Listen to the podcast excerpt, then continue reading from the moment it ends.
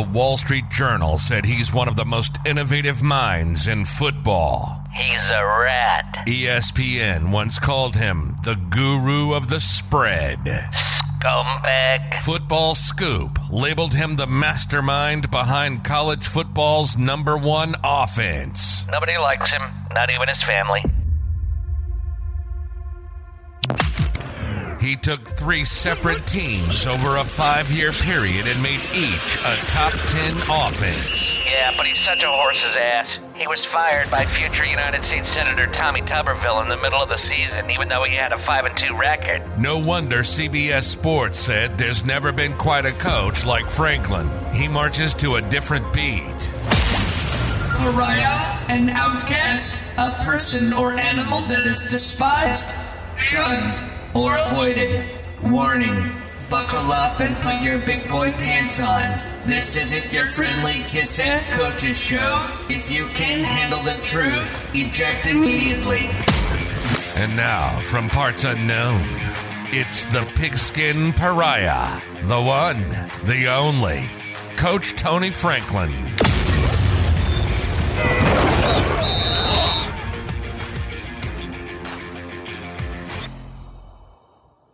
I, I, I have talked about this before, but my goal simply late in the year is to try and make a difference for those of you that are still playing, that still have a chance to win a championship, that still have a chance to secure your job, keep your job, or get your next job.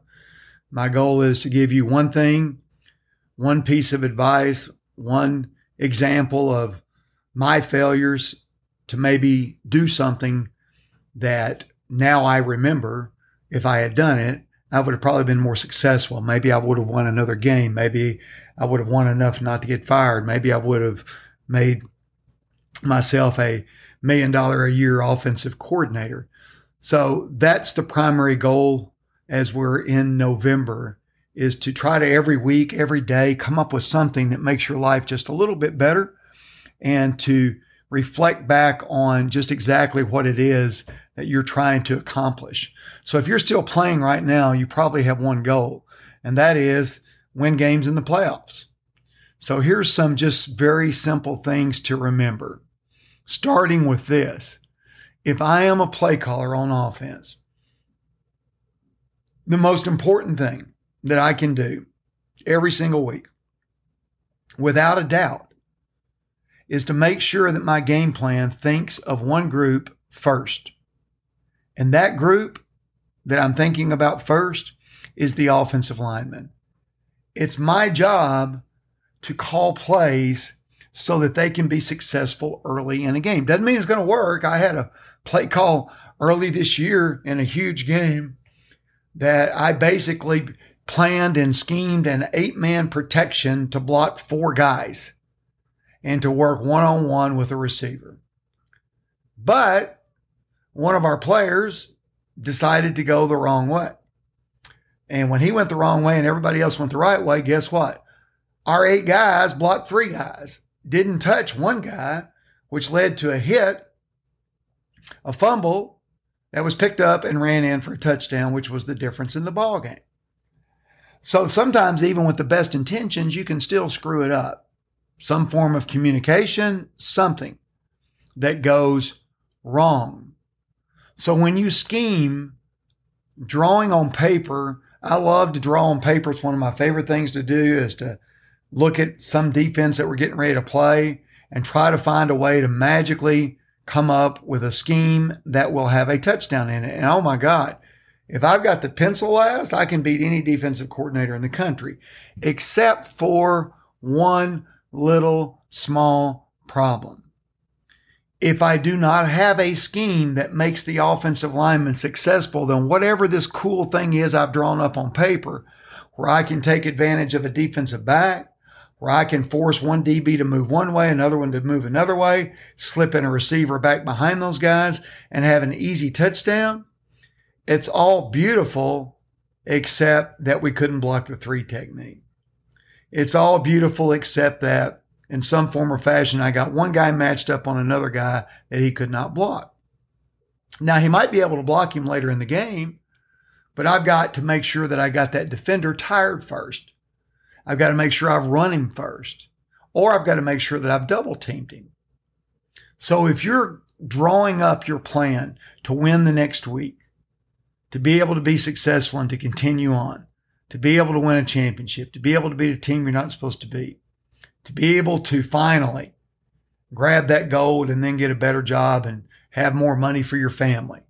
If all that stuff is important, then make sure that every single week from here on out is that the first thing you do when you make that game plan is that you make your offensive line successful. That's the number one thing that you can do. How do you help them? Well, you can do it with tempo. You can say, you know what? I'm not going to make these guys try to go one on one and pass protect until I get the defensive line tired. That's one way to do it. I've done that. Or you can say, I'm going to screen the other team first. I'm going to make the defensive line by turning them and having them run. I'm going to throw outside screens, even if they don't gain a yard. The defensive lineman had to go in one direction, turn and run in the other direction, and then eventually I'll be able to pass prone. Or if you're really good, then sometimes you can take shots early in a game with just a five man protection scheme because your offensive line is better than their defensive line. Very seldom is that true, but sometimes it is, and then you can take some shots. I've been able to do that some in this season of mine because we've had schematic things and we've had things to where I could take advantage of an opponent, and our offensive line was good enough for me to call a play that normally I might not have called early in a ball game. But what happened was I got to know my offensive line. I got to know how good they were. I got to know by watching film how good the other team was, and then I could take more chances. If not, then I need to find a way to max protect. How do you max protect? You can get in a two back set and you can slide your offensive line. You can gap protect. You can have two running backs blocking one defensive player, or you can help with chipping. Hey, don't go anywhere. We're going to be right back after this short message. You're listening to the Coach Tony Franklin podcast. In the last 21 years, the Tony Franklin system has been covered and mentioned in USA Today, Forbes, NPR, the Wall Street Journal, CBS, and ESPN. Why? Because my clients, high school coaches from all over the country, middle school coaches, and even college and NFL coaches, have had careers change forever.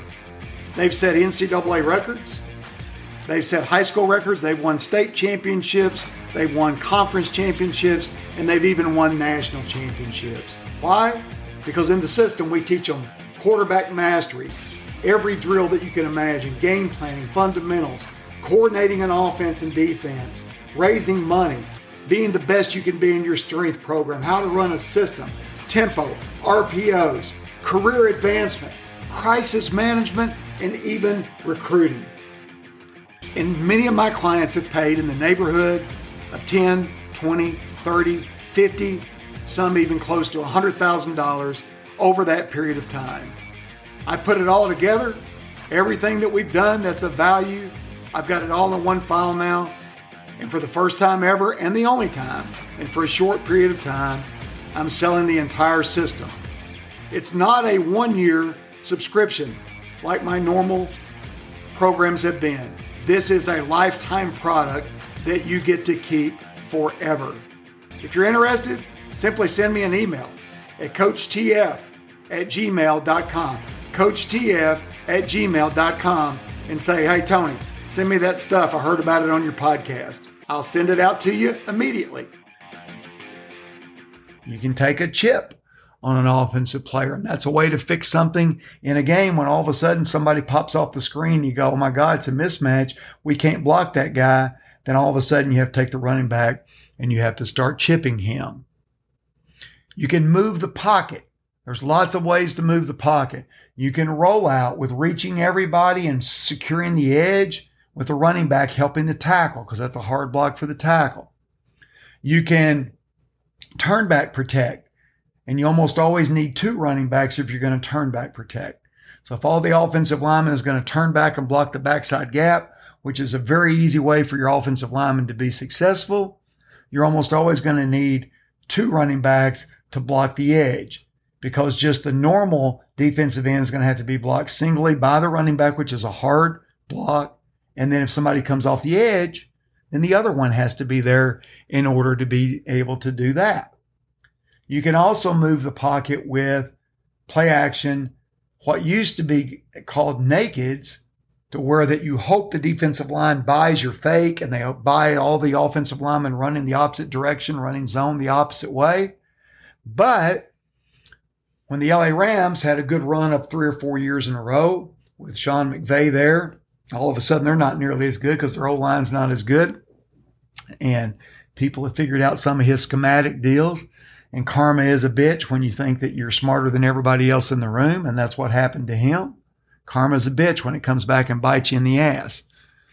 But he proved that you could run some of the naked stuff by bringing your receivers in real tight and having those guys pin the edges, either with one guy pinning the edge or two guys pinning the edge and only having two receiver route combos. You could move the pocket with a naked boot like that, or you could have the old school boots. I haven't ran those in a few years, but those things still work sometimes to where you gap protect, pull a guard, he secures the edge. That only works if the edge defender is not jetting up the field. If the edge defender is jetting up the field, the old school boots don't work. If the edge defender is squeezing, then you can still secure the edge with the pulling guard and you can get out on the edge. So those are just ways that when you go into a game that you can guarantee success for your offensive line. It's very important that you don't ask your O line to do things that they can't do. That's what you should know by this time of the year. Every offensive coordinator, every head coach can come up with a great plan drawing it on paper. But if you don't think of your offensive linemen first and how you can make them successful early in a ball game, what you need to do to do that, then you're not doing the best job that you can to be a coach. You can change formations to get more people involved in protection either by having three backs in the backfield and only two receivers, having three receivers with two backs in the backfield, having seven O linemen on the field at the same time, eight O linemen on the field at the same time, anything that you can do to give your guys the best chance. That's what your job is, especially this time of year when you know who you are. You can't go in and play Alabama and be Mississippi State and only use five man protection the entire game, drop back and throw the ball 45 times a game, and then bitch after the game, talk about your guys every single year as if it's their fault when the only person's fault is you, the dumb fuck, calling the plays and making the scheme. Everything works against other human beings when you understand human capability and human potential. If you don't understand that, you are truly, if you continue to make the same mistake over and over again and always come up with a fancy story to blame somebody else besides yourself, you are normally a narcissistic, egomaniac, dumb fuck. And I have been a narcissistic, egomaniac, dumb fuck in my coaching career. And as I've become older than Methuselah, I have tried to make sure I don't have that mistake again. So for you going into the playoffs, digging deep, don't be a narcissistic, egomaniac, dumb fuck. Be smart. Take care of your O line first in every game plan. Take care. Good luck. Win it all. Thanks for listening to today's show. One, go to coachtf.com slash podcast and leave us your email so we can send you your free download for our Pigskin Pocket Card, which gives you 10 simple steps to follow daily to ensure an amazing life. Two, do something good today for someone who can never repay you, and you'll have truly lived an amazing life. Three, join us Monday through Friday for new episodes and download any of our episodes wherever you get your podcast or simply download from our coachtf.com slash podcast. Four, give us a five star review today so we can continue to put together entertaining and informative episodes. Always remember do good, no repay.